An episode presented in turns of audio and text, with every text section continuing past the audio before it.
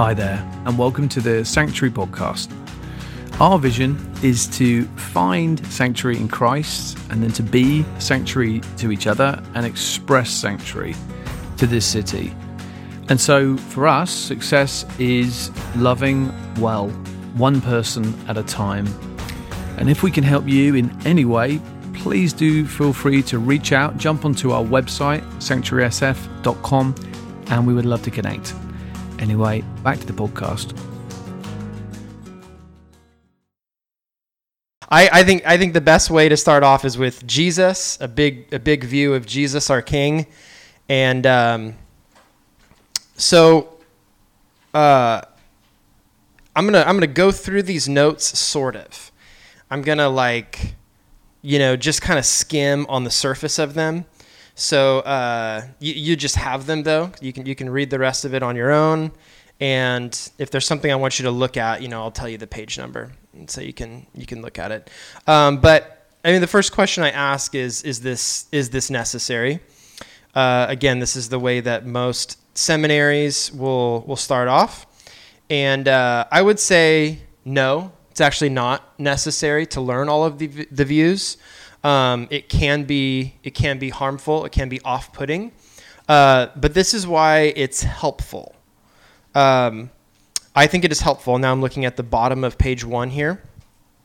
Um, letter G at the bottom of page one says tonight's teaching is a next step teaching for those who want to grow. Uh, and so, and then I'm going to list these are the reasons why I think this is helpful to know what we're going to learn tonight uh, who want to grow in their critical thinking faculties. Okay, so as we, we look at what the church has believed in, uh, different views they've had for the last 2,000 years, you're going to exercise your critical thinking. You know, oh, okay, this makes sense. Um, oh, maybe this doesn't make sense. You know, maybe this is a, this is not founded by Scripture. Second, um, your knowledge of the ho- historical church and its views. Uh, which is which is good. You know, it's good to know. Just uh, we have a long 2,000 year history. I think that's really just enriching to uh, to just grow in in doctrine. Um, and then finally, this is probably the most important one: is that we grow in understanding and respect for other people with different views. Okay, so I I am gonna. Uh, poke at some particular views, uh, some more so than others. So I'll, I'll just say it. I will I will poke at the left behind view uh, harder than most other views. Um, I don't believe that it's biblical, and and I'll explain that more why. I have a whole uh, 10 page document on why I don't think it's biblical. You, you, know, you can, I'll put those in the back later. And so you can go through it kind of argument by argument. Uh, so I'll, I'll, poke at that one pretty hard. There are some other views that I, I don't think are ideal either. And I'm going to poke at those as well, but probably just a little more lightly. But w- really, my bigger point is that even though I will do that, even though I do have an opinion from what the scriptures say on how this whole thing is going to go down, uh, we want to respect the other leaders and, and Christians in the church that have different views on this matter. This this is not an issue that determines saving faith in Jesus. You know, like if you have a different end times view, then doesn't mean you're in or outside the church. We can we can do ministry together, get along, love one another, and and and still disagree. So let's let's get into it. Turn to the. You know, I'm gonna I'm gonna I have some definitions, and I'm actually gonna skip those because I think in the second session we're just gonna arrive at those. We're just gonna get to the definitions. So I'm gonna go straight to to page three and talk about different views. I'll save I'll save my view for for last. it'll be a, a, it'll be suspense mystery. Uh, so I call this the the the Rubik's cube of end time views. Has anybody ever done a Rubik's cube? Yeah, I I try and I quit really quick. Um, I don't know how to do them, but they are. Uh, you know, you try to get all the the blues on one side, the red on one side, but you have to you have to to line them up, and I think it's I'm stealing this analogy from somewhere, but somebody likened all of the end time views to a Rubik's cube because, uh, you, as we'll see, there aren't just four views. Okay, that would be just one side of the Rubik's cube. All right, uh, there are four views, and then on a different subject of the end times, there are also four views, and then on a other subject of the, there are also four views, and so you know a- after you look at it, you really have to choose what you think about this first issue and then the second issue and, you know you have all these different sides of the rubik's cube and it can be just incredibly confusing and intimidating. Uh, so the first one uh, the first issue that i want to look at uh, this would be four different ways to, to view the book of revelation or just end time prophecy in general and i'm at the bottom of page three. And what i'm going to do uh, you know, you, can get this in most uh, Revelation commentaries or even a good study Bible. You know, at the beginning of Revelation, they will have these four views mapped out, just an introduction. And so you guys can, you know, refer to that if you have a Bible like that. If not, Tim has several in his basement, and so you can borrow one from his. Um, so, so what? I, the only thing different I'm going to do is that I'm going to give you my my personal commentary on the strengths and weaknesses of that view. okay, so the the first is what we call the the preterist view. Okay?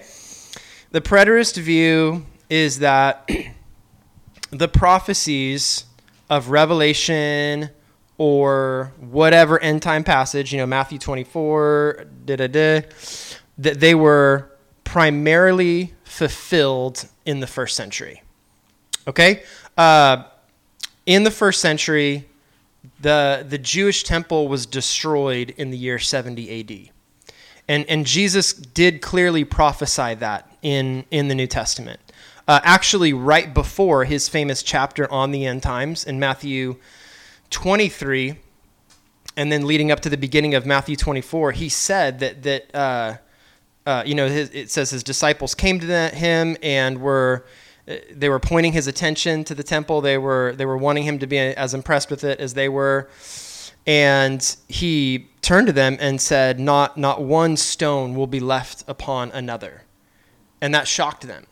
Uh, and Jesus was was clearly and directly saying that this temple that you know was revamped by the Herod of the time is going to be destroyed at some point. and that led them to ask this question in their minds that was the end of the age because they couldn't imagine that the temple would be destroyed. And so they actually asked two questions at once. and they said, When will this happen? Question number one. And what are the signs of the end of the age? They didn't realize that those would be two separate things. They didn't realize that the temple would be destroyed in just a few decades, 70 AD, but then the end of the age wouldn't come till centuries, centuries later. We are still waiting for, you know, the, the end of the end of the age.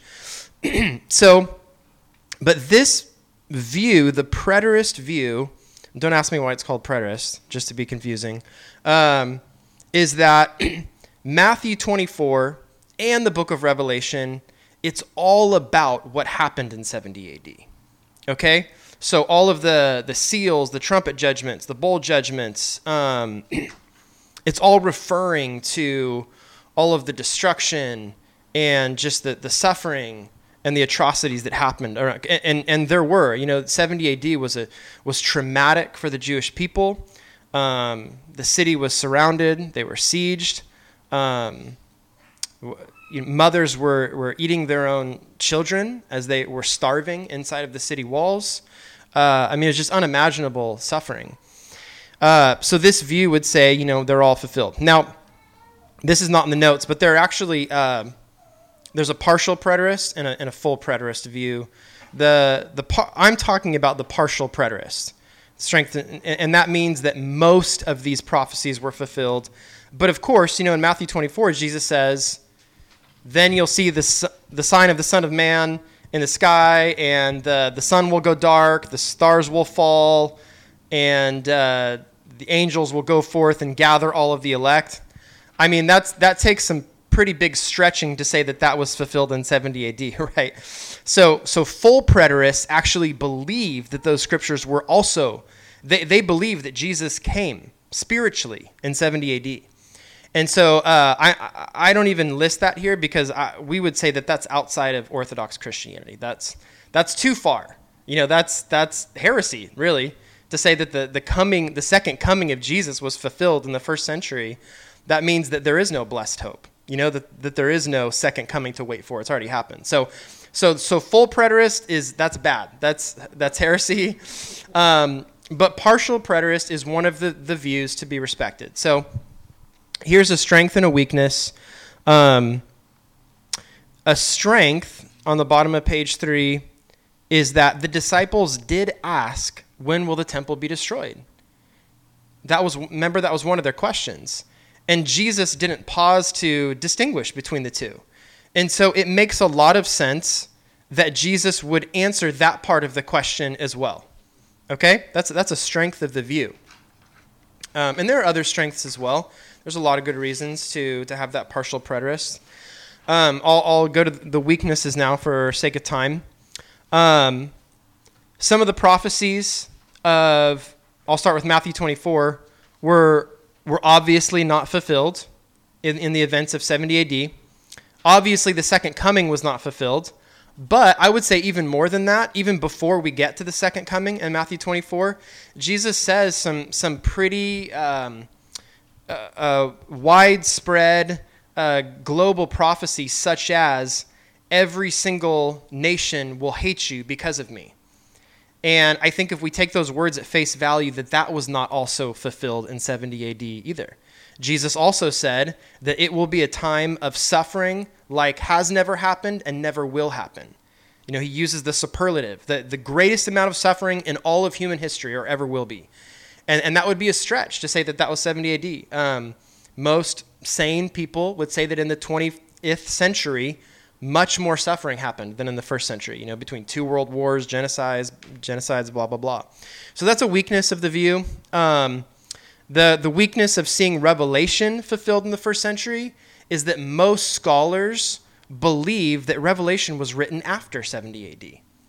And so it, it would be um, and the really diehard preterist guys will make a case for why it was written before 70 AD, but again, it's reaching. It doesn't really fit with all of the evidence.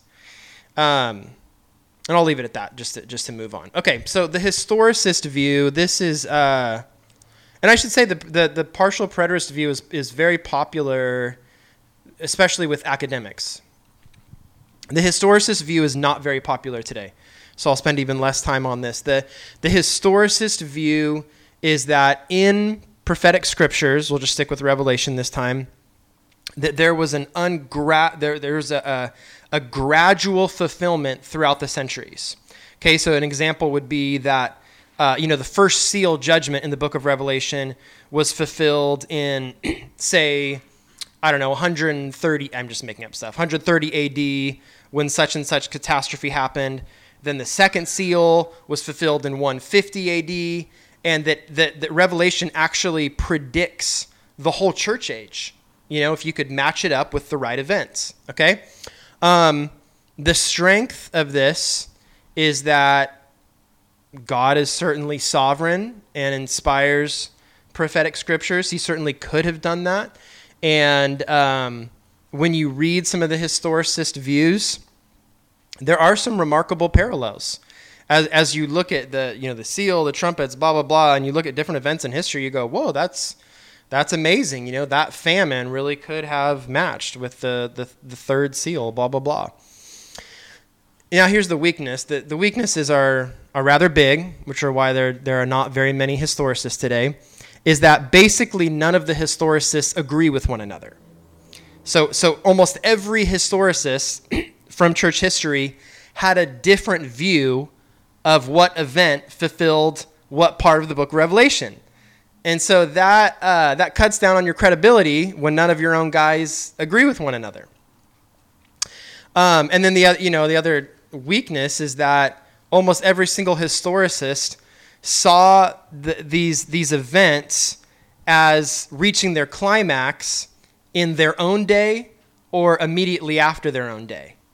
And so, of course, they, they all disagreed with, with each other as well. And so that led to some date setting, which date setting has always been a disaster. You know, if I didn't make that clear this morning, date setting is not good when you're talking about the second coming. It always goes bad. Even the ones who are smart enough to set a date after their death, it, it still went bad for their followers and for the people who looked up to them. Okay, the next view is the the idealist or spiritual view. And this is another this is this is popular today. The, this would be the view that somebody like Tim Mackie probably would would have, you know, of, of the Bible Project, which I which I love. I, I love his stuff.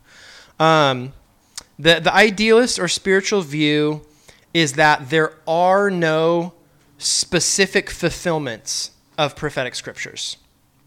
That that all of it is, uh, uh, is symbolic and a dramatic depiction of deeper spiritual realities. So to say it differently, there, there, there are no seven seals. Not in the first century, not, not throughout history, not in the end times.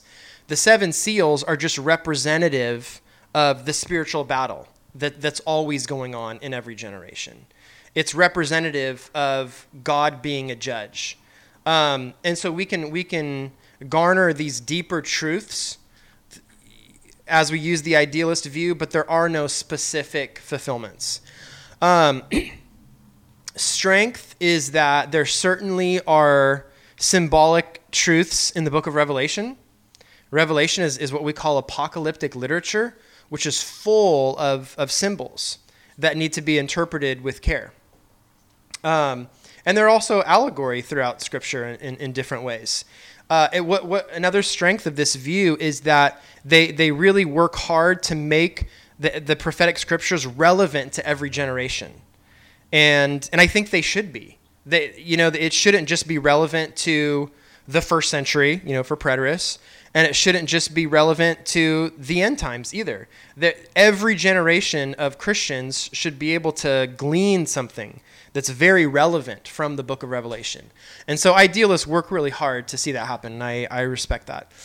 Um, the weakness, there's a few, but I, I'll just leave it at this is that the Old Testament prophecies about the first coming of Jesus. Now, that, that should be a model in some ways in how we interpret end time prophecies, right? prophecies about the, the second coming of Jesus. How were the prophecies about Jesus' first coming fulfilled? Were they, were they only symbolic realities or did they have a literal historical fulfillment?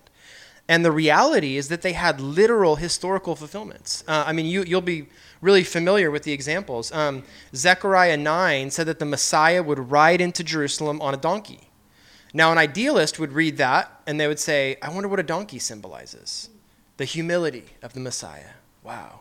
And, and, it, and it did. It, it did in a sense, but it also actually happened in time and space and history. Okay, um, and I could I could list several other prophecies of, of, the first coming that you guys are well aware of, um, and so that's a weakness is that they that they only see the, the prophetic scriptures allegorically and symbolically.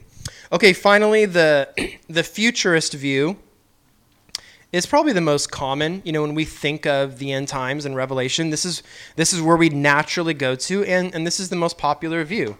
Um, the world over, actually, not just in the Western world, but in uh, third world, whatever. The futurist view is that the prophetic scriptures, Book of Revelation, Matthew 24, have a primary fulfillment at the end of the age, leading to the actual appearing of Jesus in the sky, leading unto his, his rule and reign on the earth. Um, now, some people would have uh, a fifth. They call it an eclectic. I don't actually have this in the notes if you want to add it on or whatever. Um, an eclectic view just means that you take a little bit of each. And uh, I'm, I'm actually a fan of the eclectic view because, uh, you know, as, as you'll see in my notes, I do think there is a strength in each one of these four views. Um, but I guess you know if if you believe that the the prophetic scriptures are, are have a historical and literal fulfillment at the end of the age, which I do. Okay, that's my view. I'm I'm I'm a futurist. uh, then people will label you a futurist. I mean, you can call yourself an eclectic all you want, you know, I because I, I, see this happen in some of the Revelation commentaries. They go, because it's, it's more cool to be an eclectic, you know, it's like, yeah, like I'm more late, you know, like a little bit of this, a little bit of that.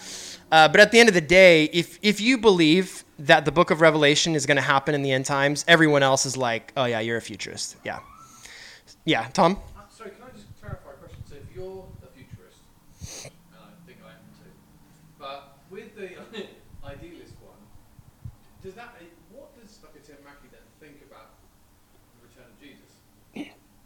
So, so, yeah, yeah. So same as the partial preterist, um, he will think that, you know, uh, the seal trumpets, the the seal judgments, the trumpets, the the harlot bat, you know, all these different parts of the book of Revelation are are, are picturing symbolic truths, but one of the deeper truths that they symbolize is the actual second coming of Jesus that will happen literally in the future. Okay? Does that make sense? Yes.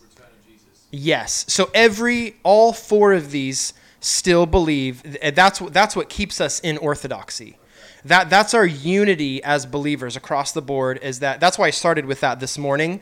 You know that Acts 1:11 this same Jesus will come back um, that he will come back bodily, you know, the actual physical person of Jesus, uh, literally in the sky with the clouds. That's what we all agree on as believers. So the idealists believe that as well. It's just the events that precede that. Uh, you know, the idealists would be like, "Ah, you're getting you're getting too crazy, thinking there's like an actual antichrist coming or an actual great tribulation, uh, an actual great falling away." Um, you know, they would see that as like you're stretching it. Makes sense. Um, so that that's it with those those four views.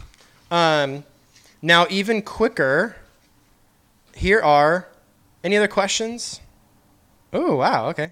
Um, so, it seems like I remember like some of the, the prophecies referring to Jesus' first coming um, were some of those were also fulfilled partially in the time they were given, but then also it had a later reference referring to Jesus Messiah. Yep. Um, how would that fit with the views of the second coming, where there was a maybe a fulfillment in 70 AD or something like that, but also it's referring to later. Yeah, I yeah I love that. That is so true. That, and this is one thing that makes prophetic scriptures legitimately confusing.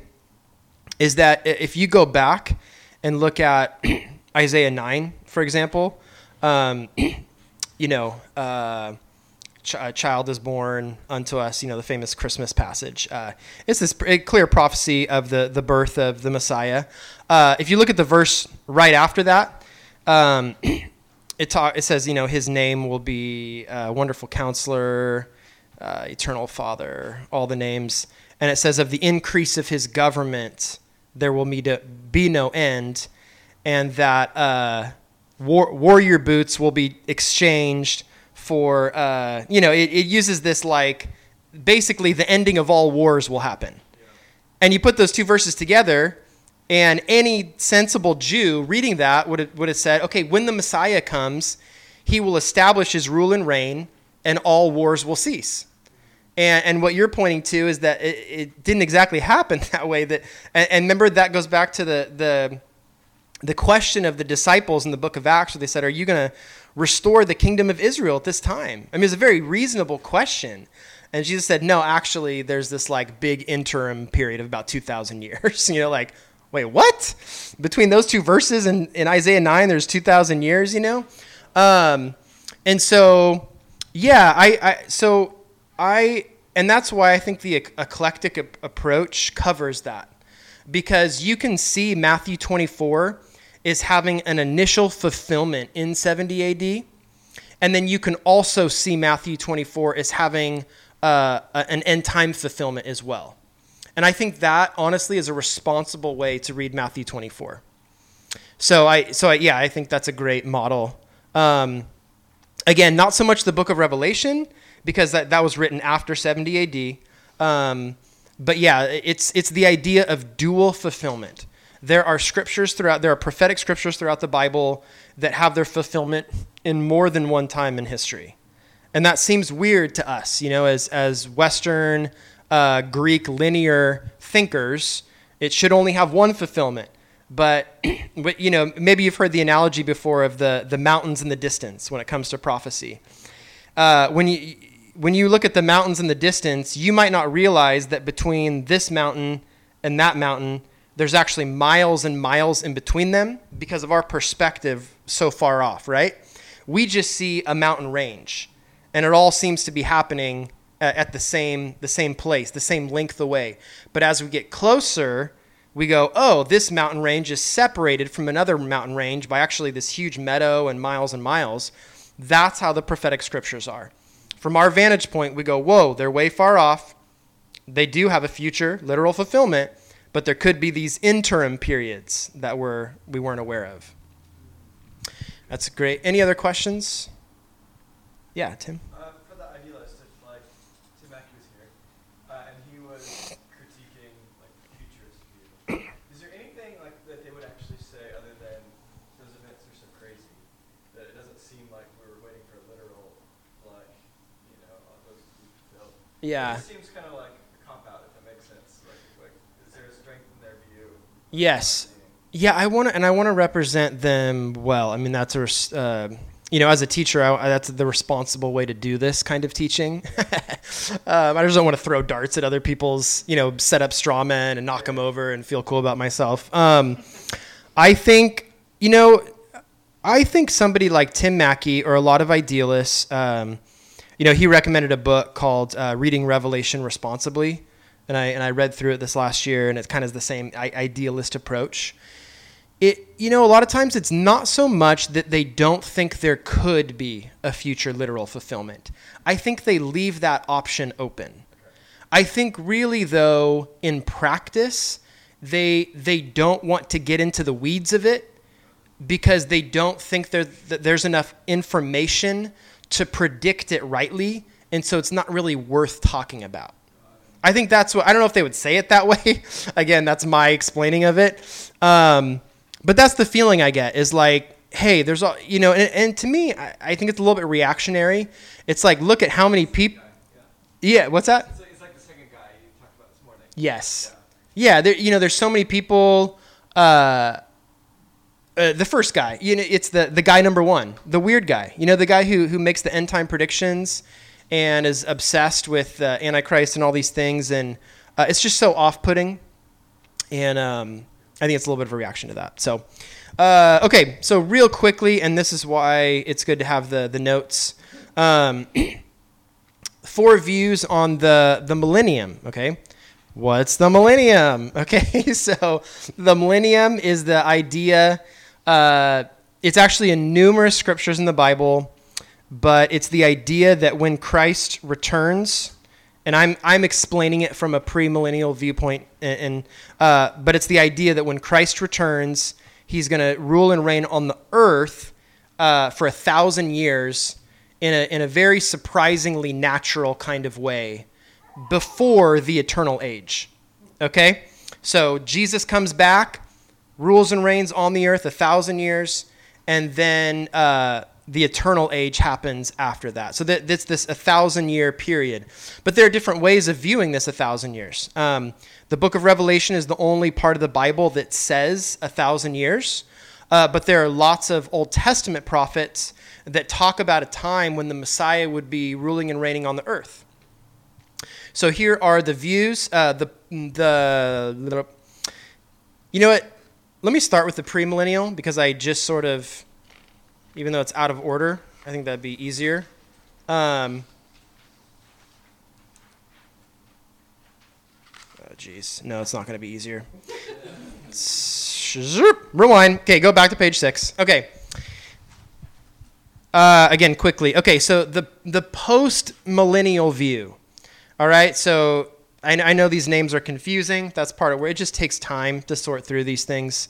Um, post meaning that the, uh, the, these little uh, prefixes they attach to when Jesus comes in relation to the millennium. Okay?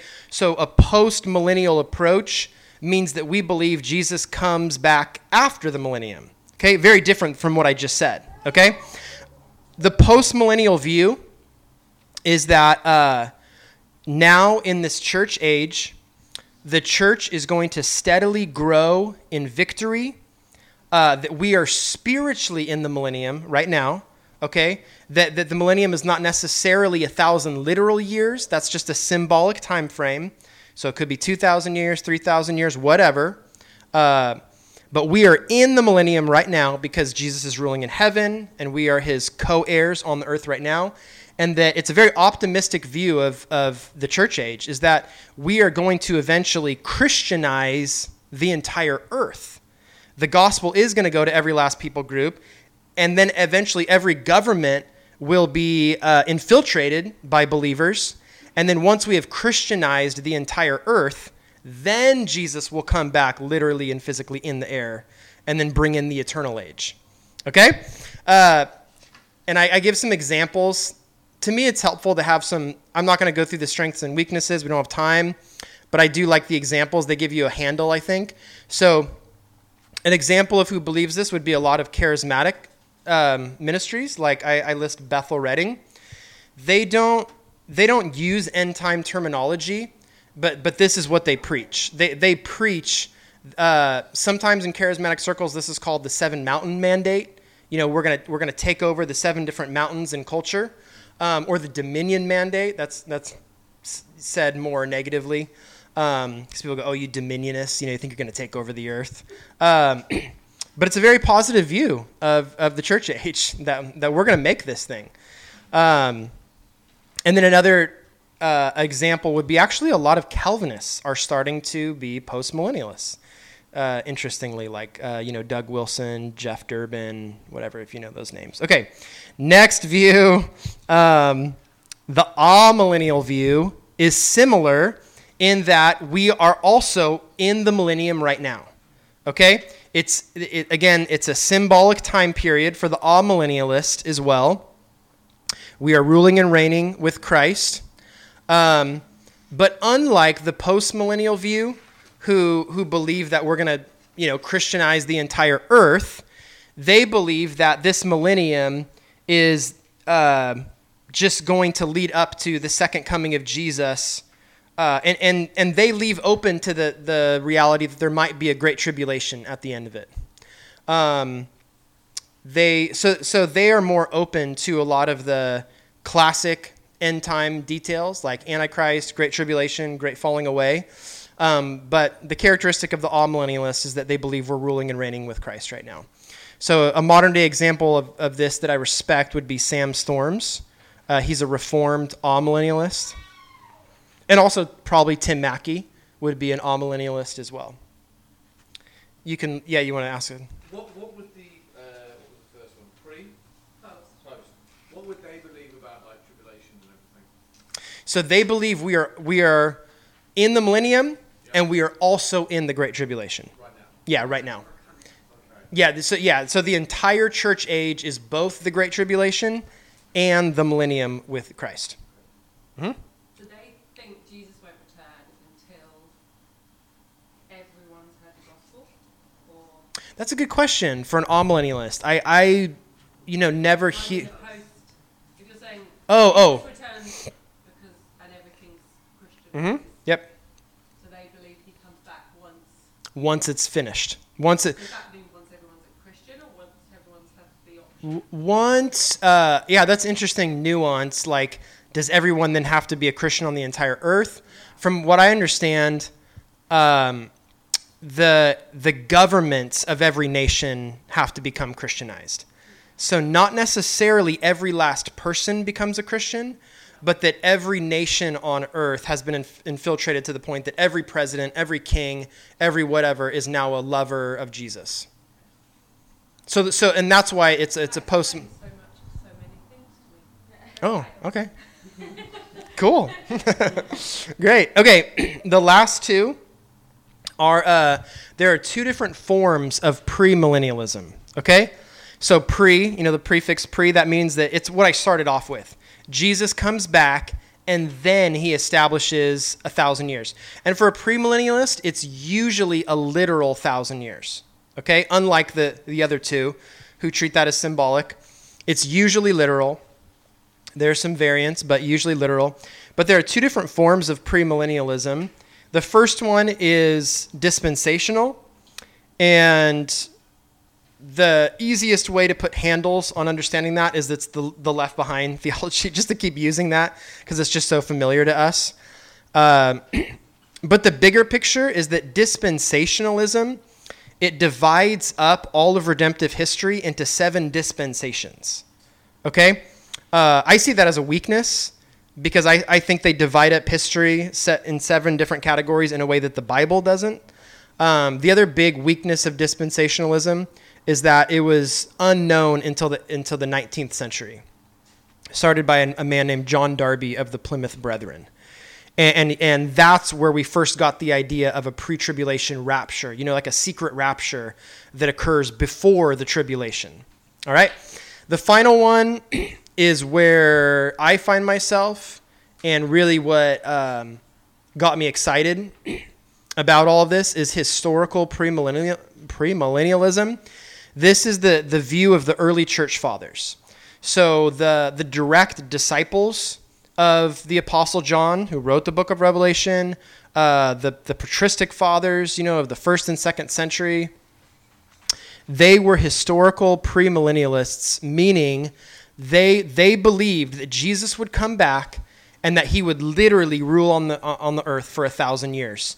Uh, that he would restore the kingdom to Israel and that Jesus would lead the way in Christianizing the entire earth. That's really what the millennium is all about. Um, and I think it, it provides a really helpful uh, Jewish way of interpreting Old Testament passages that talk about the kingdom to come. You know, Isaiah 2 would be one where it talks about the, the Messiah uh, ruling from Jerusalem and the nations gathering to him to listen to him speak and teach. Uh, you know, that, that did not happen when Jesus came the first time. Uh, that's not happening now. It, it only makes sense that there's a future time when Jesus will be in Jerusalem and the nations will be gathering to him. Um, so, historical premillennialism doesn't have the dispensational part. It doesn't divide history up into seven categories, and there is no secret rapture. Okay? There's a, a, a great tribulation, the church endures through it, and then Jesus comes at the end of it. Now, some, some people criticize this view by saying that it's negative, okay? Because, you know, the, post, the post-millennialists, they're, they're looking forward to taking over the earth and victory. Um, amillennialists don't really have to worry about anything because everything's symbolic. Uh, dispensational, they get raptured up. Oh, so, you know, so all of them have kind of this positive take, but historical premillennialism, like, well, we're just here and there's going to be a great tribulation.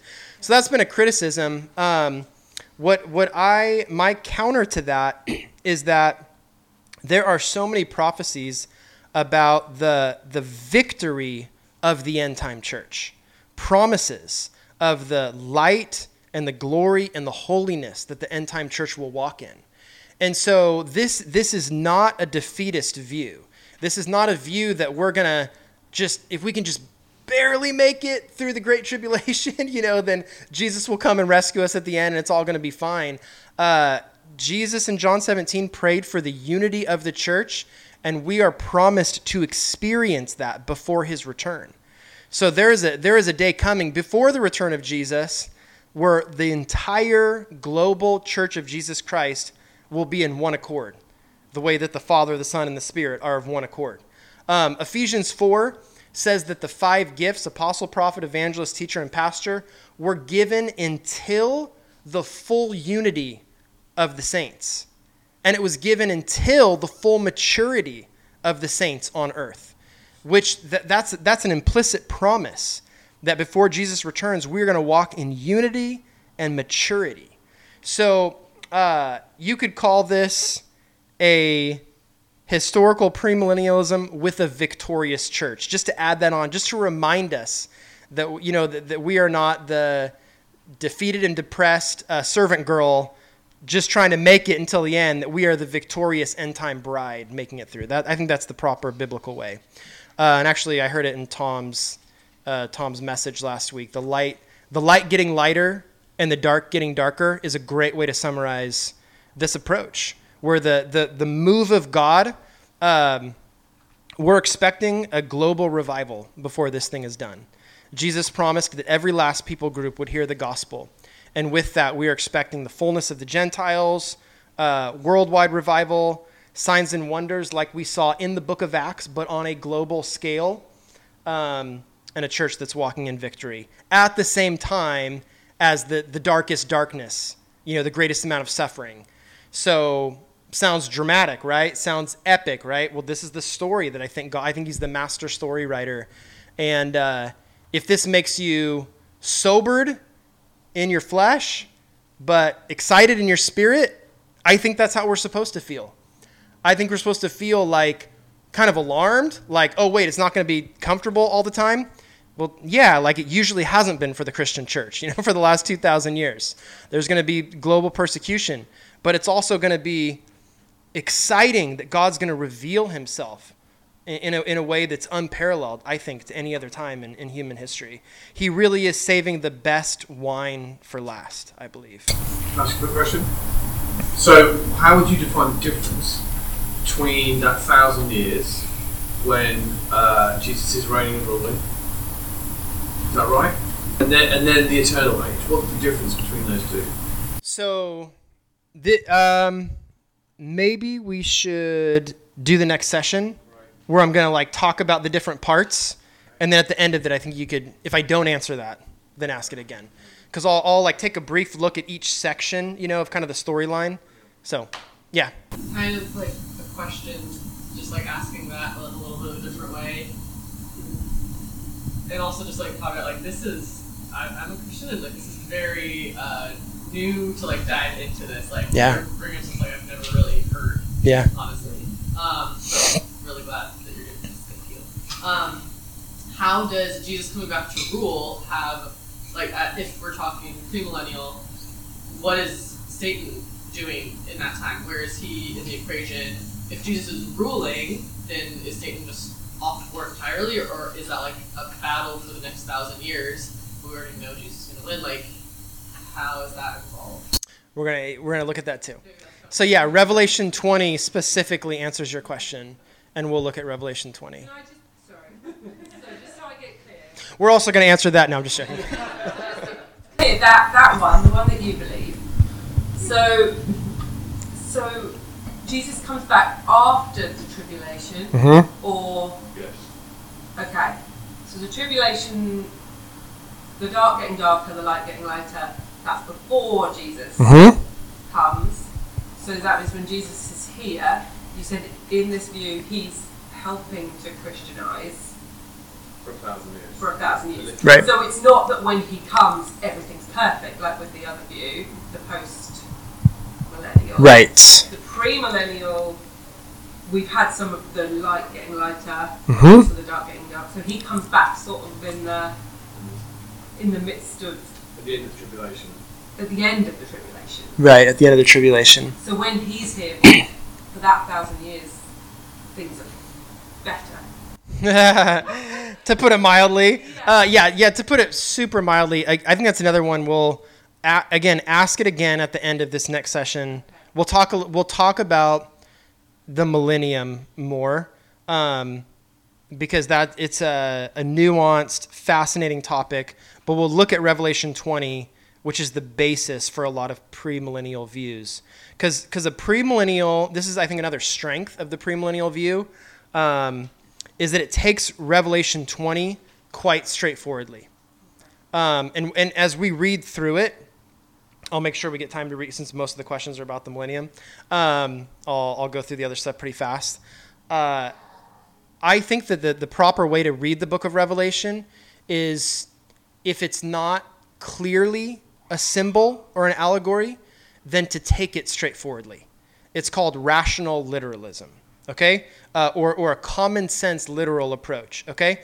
Um, I think the idealist view over symbolizes the book of Revelation. And I think there's a balance. Uh, I think that the the the the uh, I think that the the Jews had it right. I, I think that a, a lot of our amillennialist over symbolizing approaches actually come from Greek influence throughout church history. Uh, you know, church fathers like Origen began to allegorize everything from Genesis to Revelation, and just it just got absurd. And I think we still have some influence in, in the Western world where we're we're tempted to do that. Oh, sure, yeah, okay, and then we'll take our our break. Um, so this is in my my notes, in uh, and the reason why I only have one set of notes arguing against dispensationalism, and I don't have a set, a, a set of notes for every belief system that I don't agree with, is because dis, the dispensational approach is the most popular American belief system. Um, and it's in everyone's popular imagination because of the Left Behind books, uh, late great Planet Earth. If you're older, um, you know I think it just a new Antichrist movie just came out this year. Did anybody see it? I just saw the preview, but it's like based on the Left Behind books. You know, just another one came out. It's so ingrained in us, um, and I think it. I think it is just disastrous. I think that the the way once you get into it and you see the way that they interpret different scriptures, um, I think it's just I think it's the most disastrous maybe of all the different legitimate approaches, and so that's why I feel the most freedom to to kind of smack that one around. Um, so what what Jess, my my wife, is talking about? This is my wife, everyone. By the way, if you didn't know that, Jess, um, is that in the 20th century, a lot of American missionaries went to China and were spreading the, the dispensational end time approach that and they would tell the Chinese Christians mid 20th century they said don't worry before the big trouble comes you'll be raptured out and that was part of the the gospel message that they were spreading um, what ended up happening is that the Chinese church experienced their big trouble long before the last big trouble, I mean, called uh, communist persecution.